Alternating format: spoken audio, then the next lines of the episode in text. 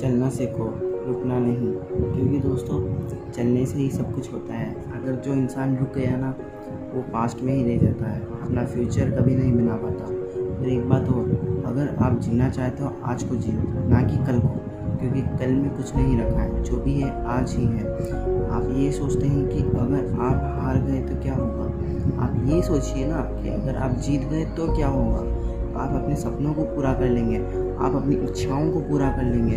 अगर आप चाहते हैं कि आप इस दुनिया में कुछ भी कर सकते हैं तो आप कर सकते हैं, क्योंकि कहते हैं ना कि सोच ही वो है जो आपको कामयाबी और नाकामयाबी दोनों के रास्ते पर ले जा सकती है।